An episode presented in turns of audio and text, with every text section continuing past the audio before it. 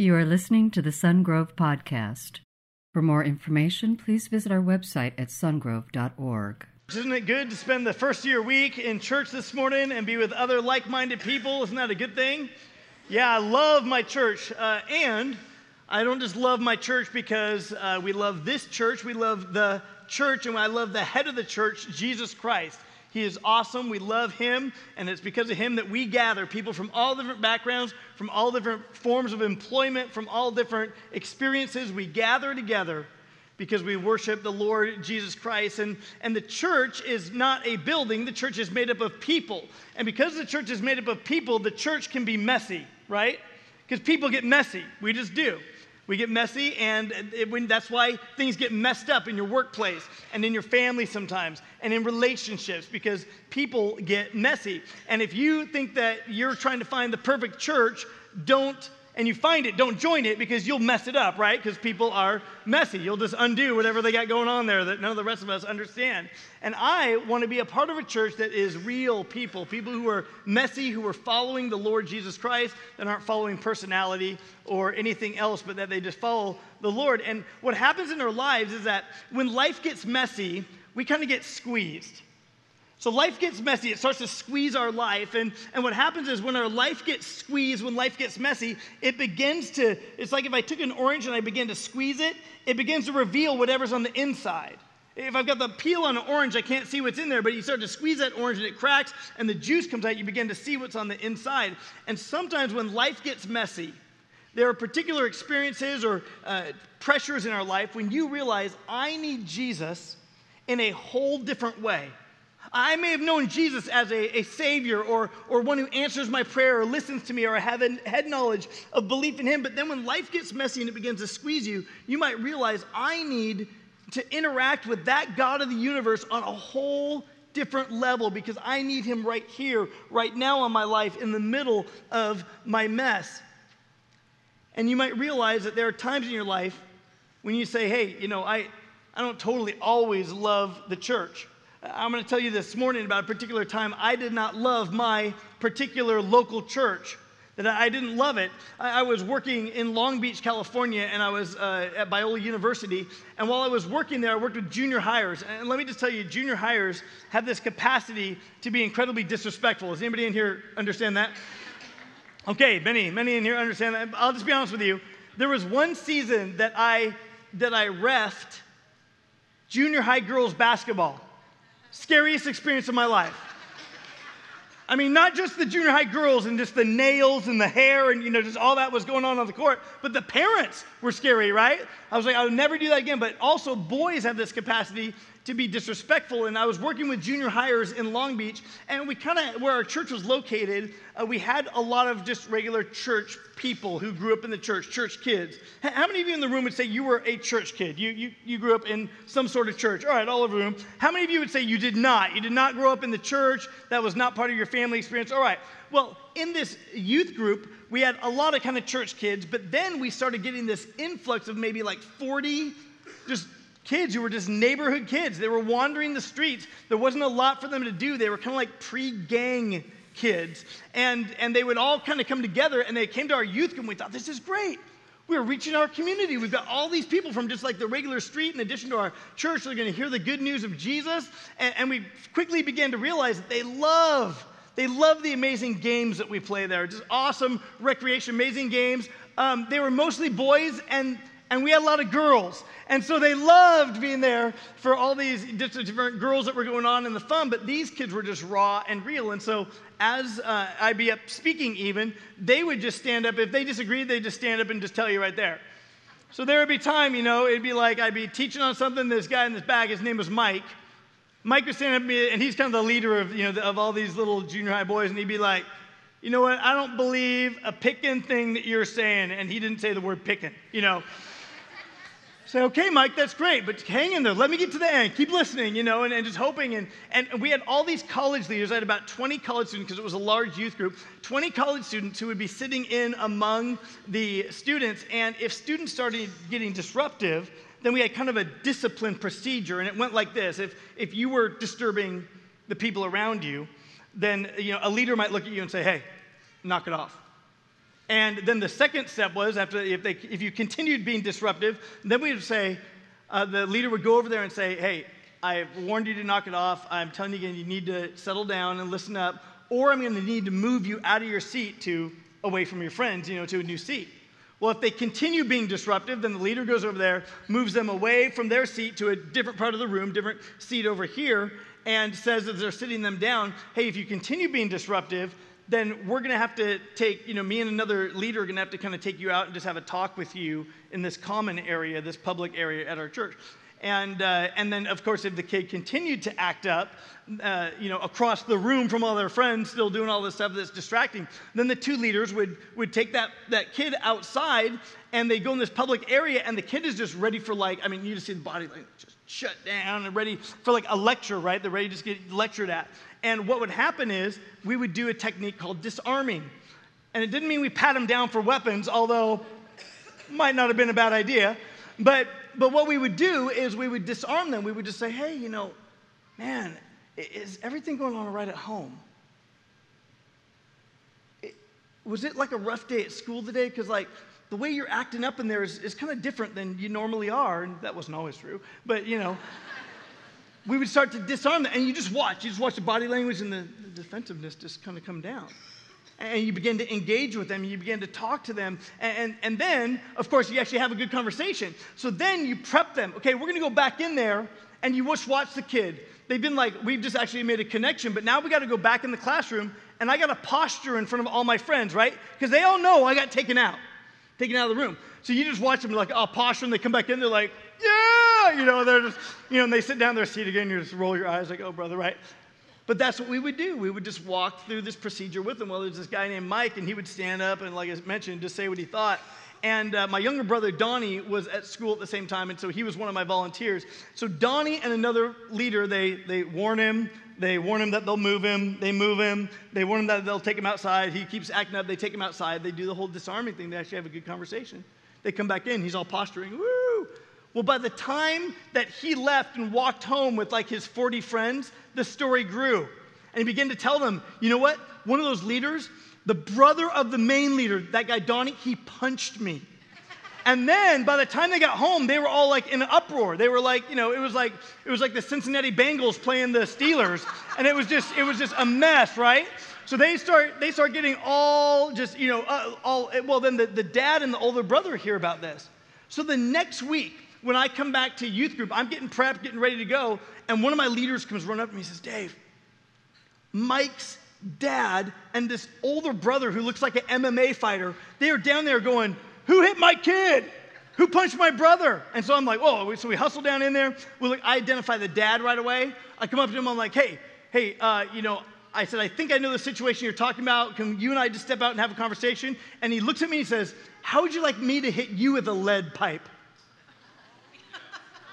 Sir, no one's hitting anyone with a lead pipe. I'm just wondering if you, I think I know the situation, come with me. So I kind of pull him out in this common area, public area, and we start doing disarming. And pretty soon all his defensiveness comes down. I'm like, this is the information we've had to try to contact you. Is that the correct number that your son has given us? It's not. Can I get that right? And pretty soon he's all disarmed. He's all like, oh, okay, cool. You know, so we like, it wasn't what he, what he thought. Well, his son, the, this MMA fighter guy, is still in the room going, who hit? Who hit my brother? And all these little gangsta boys point at my brother Donnie. And Donnie's sitting down on the front of the stage with like his legs, you know, hanging over there. And they point him out, and the guy comes up like in Donnie's face, and Donnie looks over at my college roommate, who's a third degree black belt and is in the LAPD program, uh, like police program, to become uh, the academy to become a, a police officer. So Donnie just looks at the guy, rolls his eyes a little bit, and goes, Dave, come here. And right when he does that, this guy sucker punches my brother right in the face knocks him backward on the stage, and all purgatory breaks loose. These like 40 little junior hires jump on the stage on my brother, and our staff is there. So we have like college guys grabbing junior hires and like just throwing them out of the pile, you know. just chucking them every way, and they're just moving these guys, and these like little dudes are like throwing punches, and they're just like it's all like this mayhem. Well, the dad and I see this, like like my brother get punched, and they see this go down. Well, now my roommate, college roommate Dave, is in like his third degree black belt stance, and he's about to like throw an elbow to this guy's nose and just lay him out. So we come running in, and I'm grabbing kids and tossing them, and, and so the dad comes up behind his, his son, who's really big and bubbly, grabs his son, he backs him up like this, just to keep him out of that. Well, Dave, my roommate, then goes and calls the cop and says, Officer needs assistance. well, let me tell you, instantly, the entire Long Beach Police Department shows up at Youth Group. Instant revival. Just unbelievable, right? Amen. The Lord is moving here, you know? And and you know, and so finally they, they like we they finally get all settled out and they interview and they do their whole thing and they come up to me at the end and they're like, Do you want to press charges? I'm thinking, heck yeah, you know, because my brother, your blood is thicker than water, right? And you just got punched. And yet we're trying to reach out to these kids. And so what do you do in that kind of situation? I'm just conflicted with that. And literally, I mean, I just gotta be honest with you. Parents are coming up to me afterwards and like, what happened? And they're like, is my kid safe at youth group? And I'm like, no. no, they're not. They're not safe at youth group right now. It's crazy. Thank you for understanding. I'm thinking, I don't know if I have a job. I mean, I'm just, you know, it's, just, it's a mess, right? I didn't love my church, and that, that season, you could just feel it building. And, and, I, I just remember driving over, even, you know, I was like, why do I do this? Why I don't even want to go tonight. Why am I doing this for the sake? You know, this big idea. I want to I want to help them while they're young so they don't go through so much, you know, self-inflicted hurt and misunderstanding, but they know Jesus young and then they can walk through the pressures of life. I'm like, why do I do this? And the cop just looks at me and says, Do you want to press charges? I'll tell you what happened in a little bit. There's a church that was getting squeezed. The church was located in Colossae. It was getting squeezed by the pressure of the culture, it was getting squeezed by false teaching that was going on. And Paul, from prison, where he's under a pressure situation, begins writing to the church at Colossae. And we looked at it a little bit last week, but open your Bible with me, if you will, the Colossians chapter 1, beginning with verse 15. said, The Son, speaking of Jesus, is the image of the invisible God, the firstborn over all creation. For in him all things were created, things in heaven and on earth, visible and invisible, whether thrones or powers or rulers or authorities, all things have been created through him and for him. When you and I get squeezed, when life pressures hit us, we need to understand who are we worshiping? Who is Jesus? Who is this that we, we say, you know, you're God, and, and how do I worship you? And when life gets squeezed, how do I need to know Jesus deeper? I, I don't know. Sometimes, maybe in your life and my life, it's like when you're going through Taco Bell, and you're like, you know what? I'm hungry, and the standard taco will not work. I need to order more. I need something more. I need, I need like the, I need the supreme size the taco, right?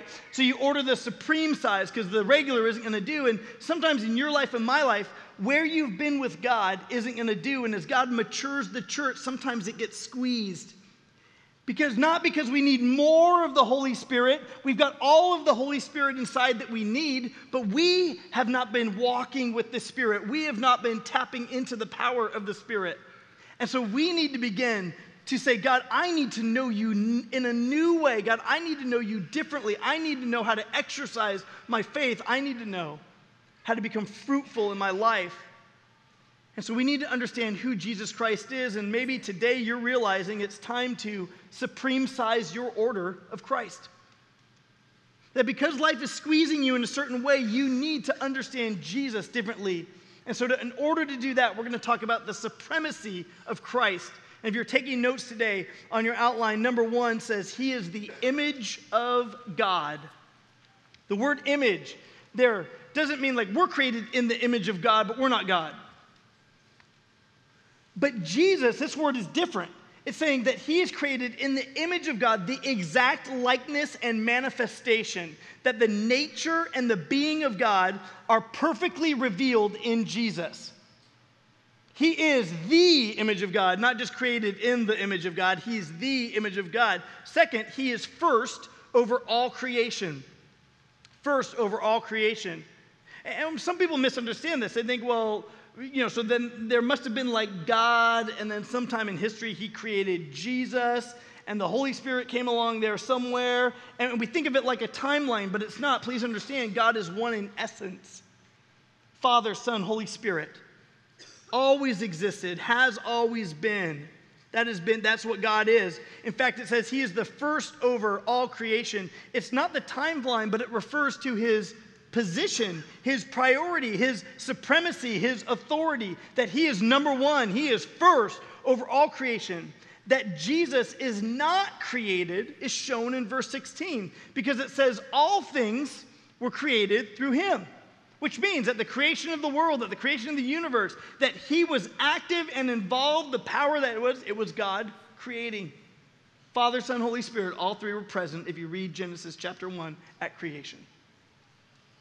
Have always been. He's not the firstborn like he was born, but he is first over all creation. Paul goes on and says this in Colossians verse 17, 1 17 says, he is before all things, and in him all things hold together. And he is at the head of the body, the church. And he is the beginning and the firstborn from among the dead, so that in everything he might have the supremacy. For God was pleased to have all his fullness dwell in him, and through him to reconcile to himself all things, whether things on earth or things in heaven, by making peace through his blood shed on the cross. Once you were alienated from God and were enemies in your minds because of your evil behavior.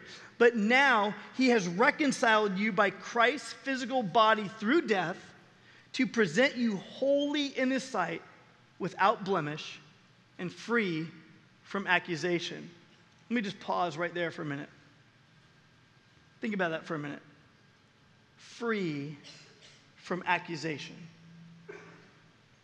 You've been presented holy in God's sight, free from accusation. Everyone say, free from accusation. Now tell your neighbor, free from accusation, and say it with a smile. That's good news, right? Because sometimes you know the person sitting next to you is like, I got a list. Maybe God says you're free from accusation, but I got a list, you know. And our world says they got a list.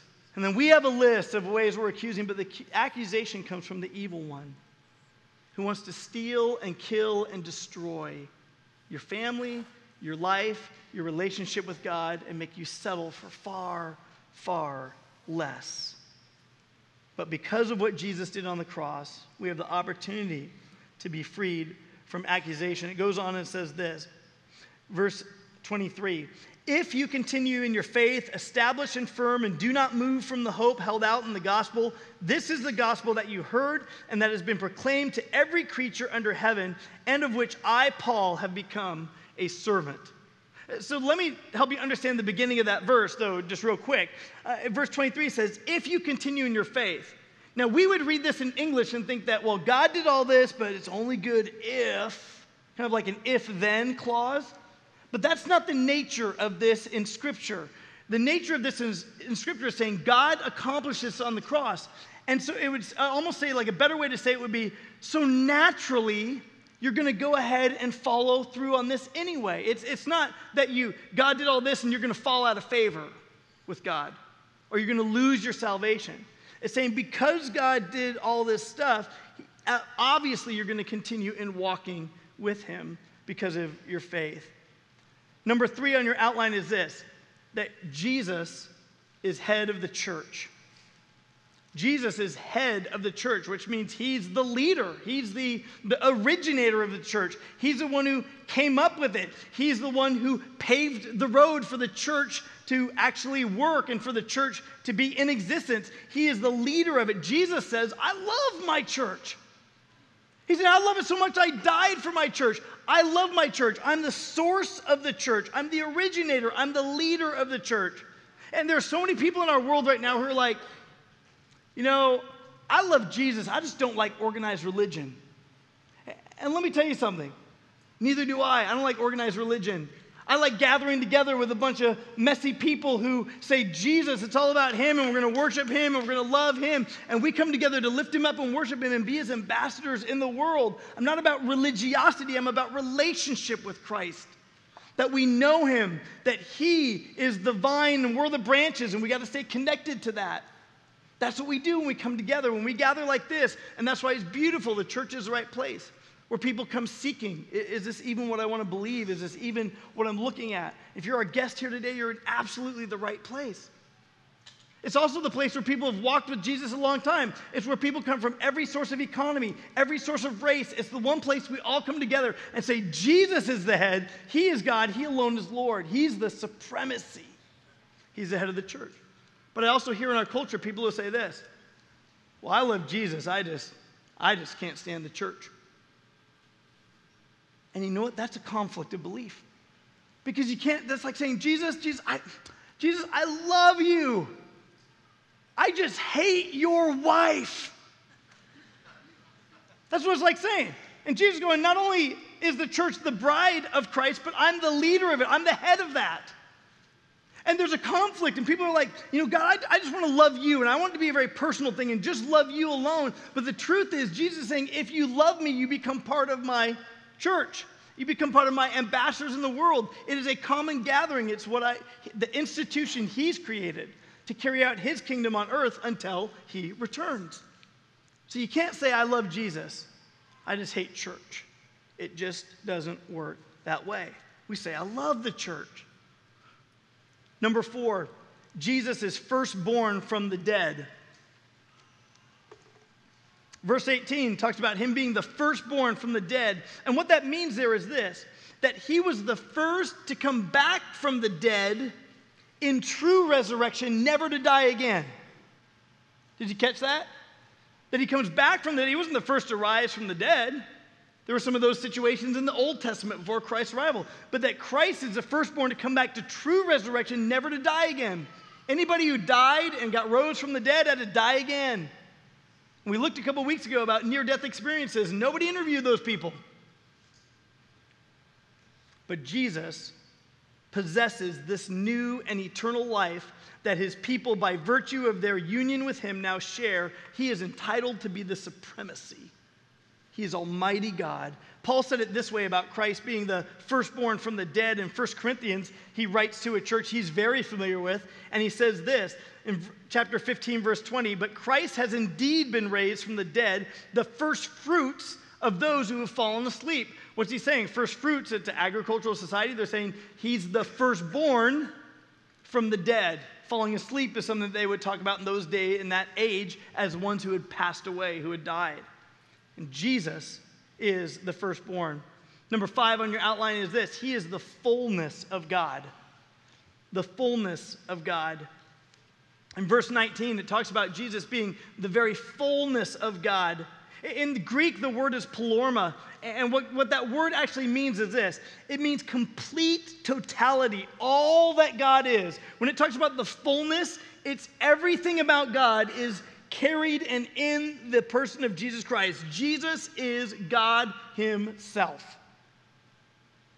Jesus is God and then number six, he is the reconciler of all things. Isn't reconciliation a good thing? Isn't it good when there's differences and they come together to find peace and harmony in relationship?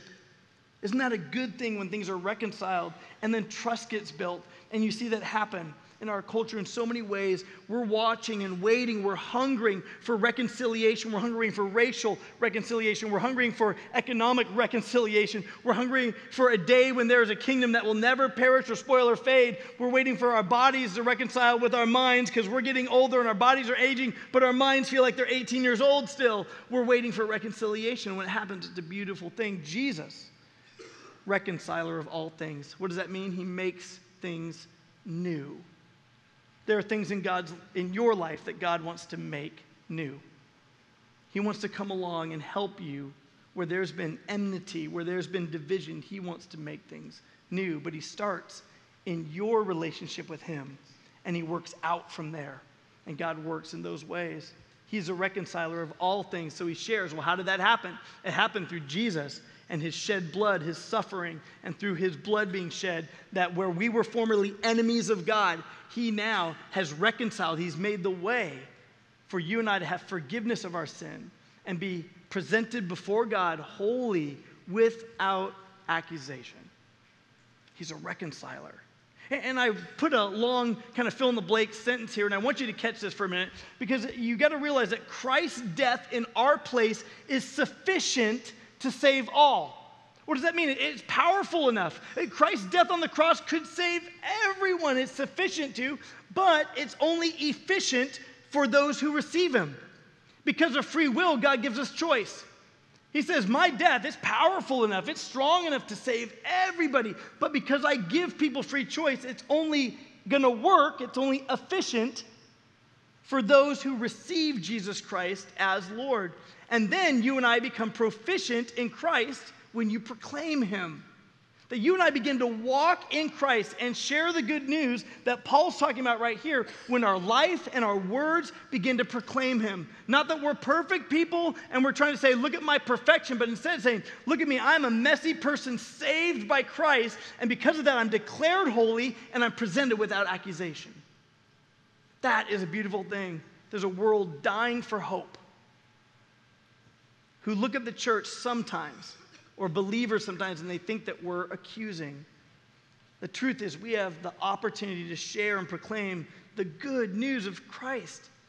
For some of you in your life right now, this year, it is time to supreme size your order of Christ.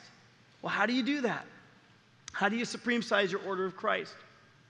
There are no shortcuts to spiritual growth. And let me just be straight up honest with you just in many, many years in my own life, my own walk with Jesus, many, many years in ministry, there are no shortcuts to having a close walk with Christ.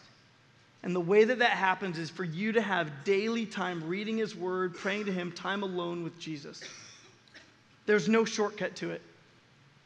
What happens is we try to think that we can manage it on our own and have a belief in God, and we can go to church and feel better for that day or that week, you know, a little bit, and then we go back to get fed again next week, but we're, we're dry and dusty throughout the whole week. We're not really productive. There's no fruit being born in our lives. We say, well, why is that? Well, well, maybe because what happens when the problems of life come along and squeeze you, you realize that you have not actually been walking with Jesus. You've not been in relationship walking with Him. You've not been nurturing that walk with Jesus at all. And I'm going to say something that to some may sound very controversial just because of your routine or your practice. But I truly believe, based on what I see in Scripture and what I've practiced in my own life, that there's no better answer to that than giving God the first of your day and early. Now, listen, I said both first and early. Now, early for some of you may not be early for others of you because of the time you start work or anything else. But here's what I'm saying you and I need to get up and get at a time and start our day off with the Lord, that we honor Him with the first. It sets the course of our day. It certainly sets the course of our reactions to our day, doesn't it? So you get up and you spend time with the Lord, and then you go to youth group and you have to call the police department, and all the police show up, and you're like, how am I going to respond to this in a godly manner? Because if I don't, I'm going to talk to God and complain to Him how bad my day was at the end of the day. Some of you will say, I need to supreme size my order of Christ, which means I need to get in the Word, I need to get in it early. I need to talk to somebody, I need a brotherhood or sisterhood around me who will push me on and make sure that I'm doing it, who will walk with me and help me understand where do I start in the Bible? How do I, where do I read? What does that look like? And you begin to walk with them. Second thing is lock in. Love your church. Love the church of Jesus Christ. Get out of your comfort zone and serve the church of which he is the head, his bride. Serve it. Set the date. Let me be honest with you, real quick, just around the room. That seat that you're sitting in, it's not your seat, it's the seat of somebody who's not here yet. Just like there was a time when maybe you weren't here and that seat was being prepared for you and you being here. But there are many who need the hope of Jesus Christ. And that seat here is provided so that we can bring people in here and begin to set the date for them to hear the good news of Jesus Christ. See, what happens when you and I are not connected to the Lord, we try to be productive, but we're like a dry stick. Jesus says, I am the vine, you are the branches. And apart from me, if you're cut off from me, you bear no fruit. You and I, we dry out spiritually. So we need to connect to the vine. What's the nourisher of the vine? It's His word. This is God's message to us.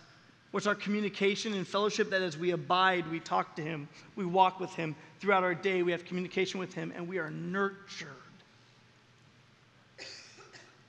Maybe time to supreme size your order of Christ. Paul goes on and says this Colossians 1, verse 24.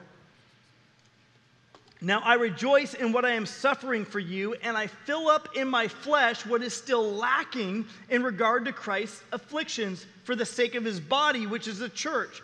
I have become its servant by the commission God gave me to present to you the word of God in its fullness the mystery that's been kept hidden for ages and for generations, but is now disclosed to the Lord's people.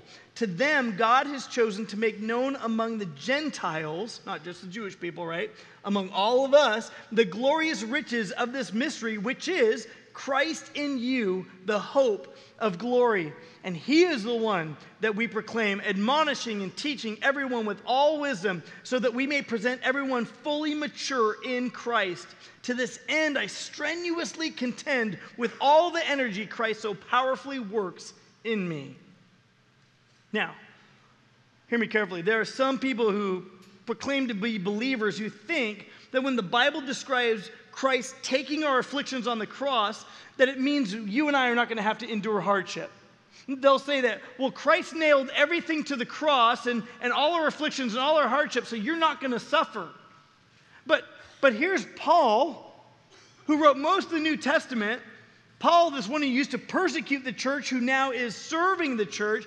And he is saying this in verse 24 Now I rejoice in what I am suffering for you, and I fill up in my flesh what is still lacking in regard to Christ's afflictions for the sake of this body, the church. Now, what is it? I have to ask you a question.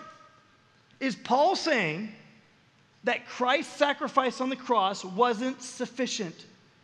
So he's got to have some afflictions in his body, he's got to suffer to make up the difference. That's not what Paul is saying at all.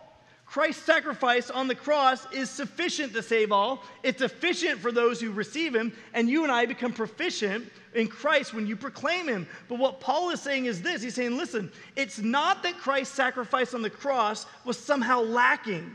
Rather, sacrificing for the sake of the church didn't end with Christ's suffering on the cross.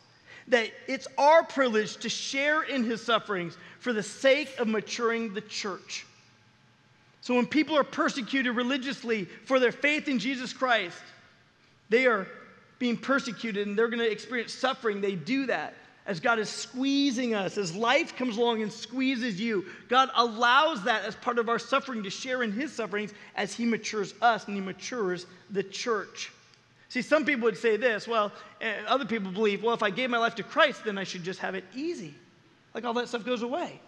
And the mature believer knows that when you and I experience suffering, whether it's in your health or it's in relationships or it's in your life, as, you, as life squeezes you, whatever that source of squeezing is, that God uses those things because they're part of life to also mature us, to realize that we need to supersize our life with Christ this year.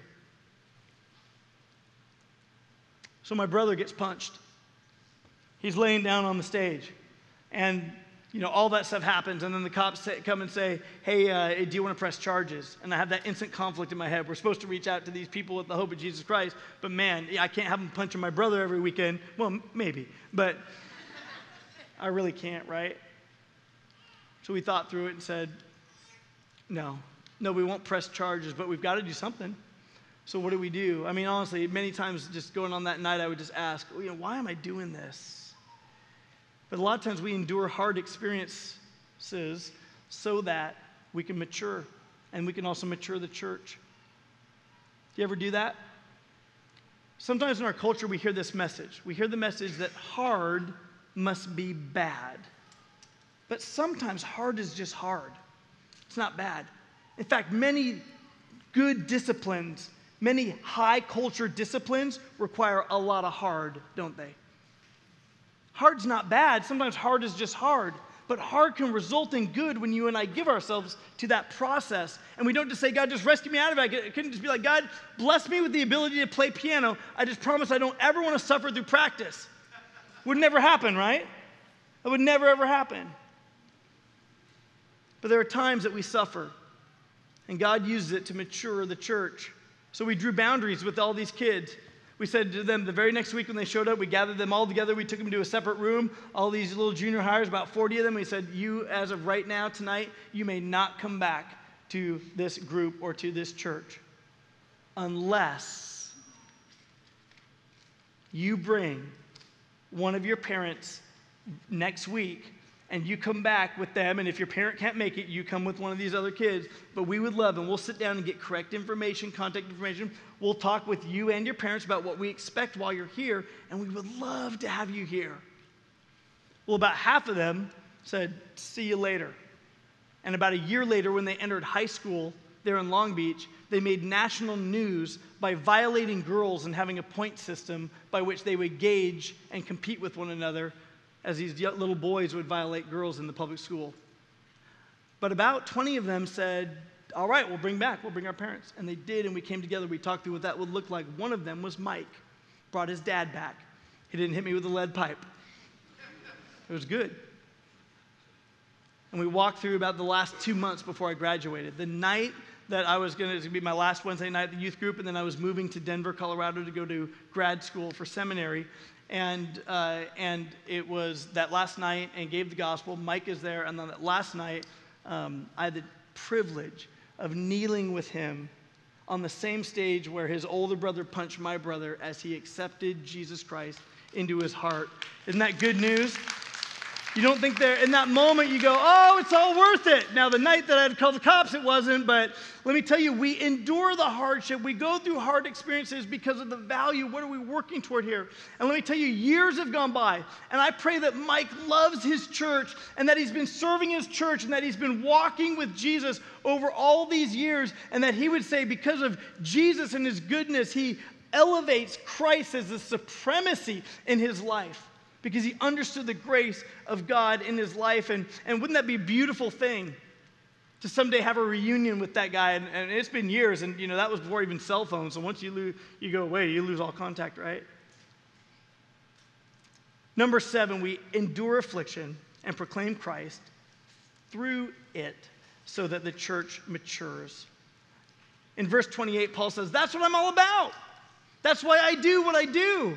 And he says it this way in verse 28 he says, He is the one we proclaim, admonishing and teaching everyone with all wisdom, so that we may present everyone fully mature in Christ. And, and he just says, This is my philosophy of ministry. Paul says, This is why I'm in prison right now. He says, This is why I do what I do. It's why I endure affliction and hardship. It's why I go through hard so that I can go mature and I can mature the body as well. He says, This is why I do. And So he says a couple things. He says, basically, so that we proclaim Jesus we admonish and we teach. We understand proclamation, we understand teaching, but you say, what in the world's admonishing? Admonishing, these are all, by the way, present tense, which means we are constantly proclaiming, we are constantly admonishing, we are constantly teaching. And admonishing means warning people of the consequences of disobeying God and the natural consequences of sin. This is where I come along as your pastor and I say, please, as your pastor, as one who loves you, please, please don't start certain behaviors that our culture says everybody should start at certain ages. Please don't start that because if you don't start that, then you don't have to stop it later on. You'll save yourself a world of grief. It's when I come along and say, please, please do not get comfortable. Do not get comfortable in your walk with Christ. Do not get comfortable in the seat you sit in. Do not get comfortable in your life, but continue to press in and pursue and renew again your desire and drive to be with Christ. Because if you do, you will be productive and fruitful in your life. It's why I come along as a pastor. I say, please, please don't let the behaviors that are controlling you go on to control you forever. Repent, turn back, turn back toward the Lord, and walk with Him. That's what admonishing is because sin is real and consequences are great. I would love to meet that guy, Mike, someday. I'd love to have that reunion And isn't it true about reunions that the best reunions are not just when your class reunion comes around, but the best reunions are when you get back together with people that you served with, or that you fought with, or that you battled on the field of manly combat or, or athletic prowess with, or the people that you, you cried with and you laughed with, and that you walked through the tough things of life with, whether they were in school or in your workplace, people that you planned with, people that you wrote with, that you dreamed with, that you did great events with. Those are great. But this is more true when you and I, when we have served together, when we've suffered together, when we've fought battles and we've strengthened Christ's body, the church. Reunions are great.